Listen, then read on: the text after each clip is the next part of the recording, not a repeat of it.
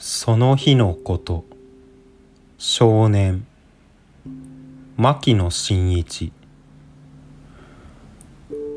ただぼんやりと。自分は安倍さんの顔を眺めた。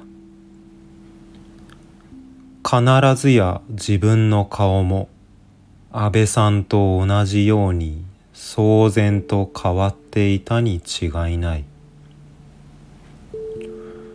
大正10年3月5日午後2時10分。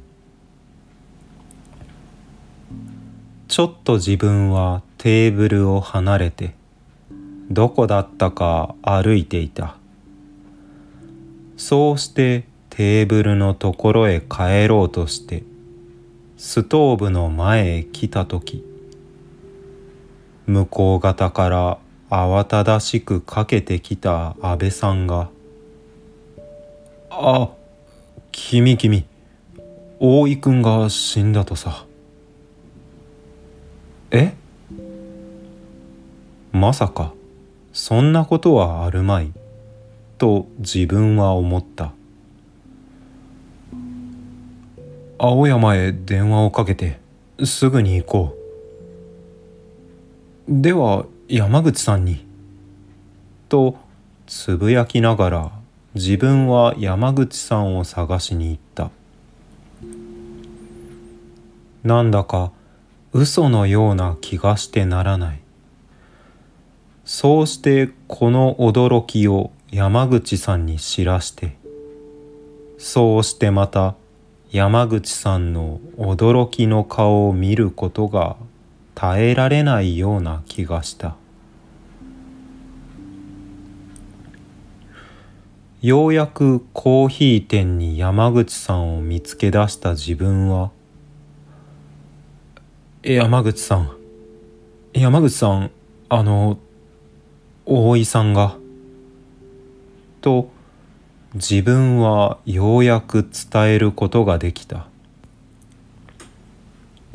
それを言ってしまって自分はこれは大変なことになったという気持ちが初めてぴったりと感じられてきた。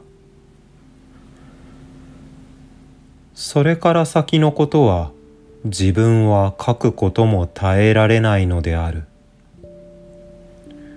逗子には安倍さんが行くことになった。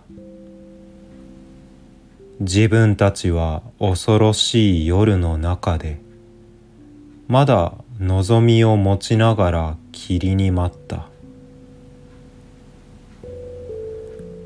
笑い顔の大井さんよりほか想像できぬ自分は笑い顔の大井さんを思いながら。やあ、心配かけてすまなかった。と言って帰った時、自分は何と言おうかしら。自分はそんなことだけを考えていた。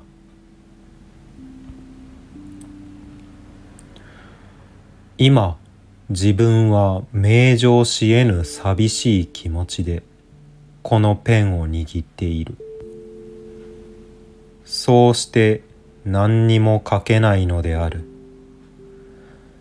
自分の隣に並んでいるテーブルと椅子ほこりがたまっている。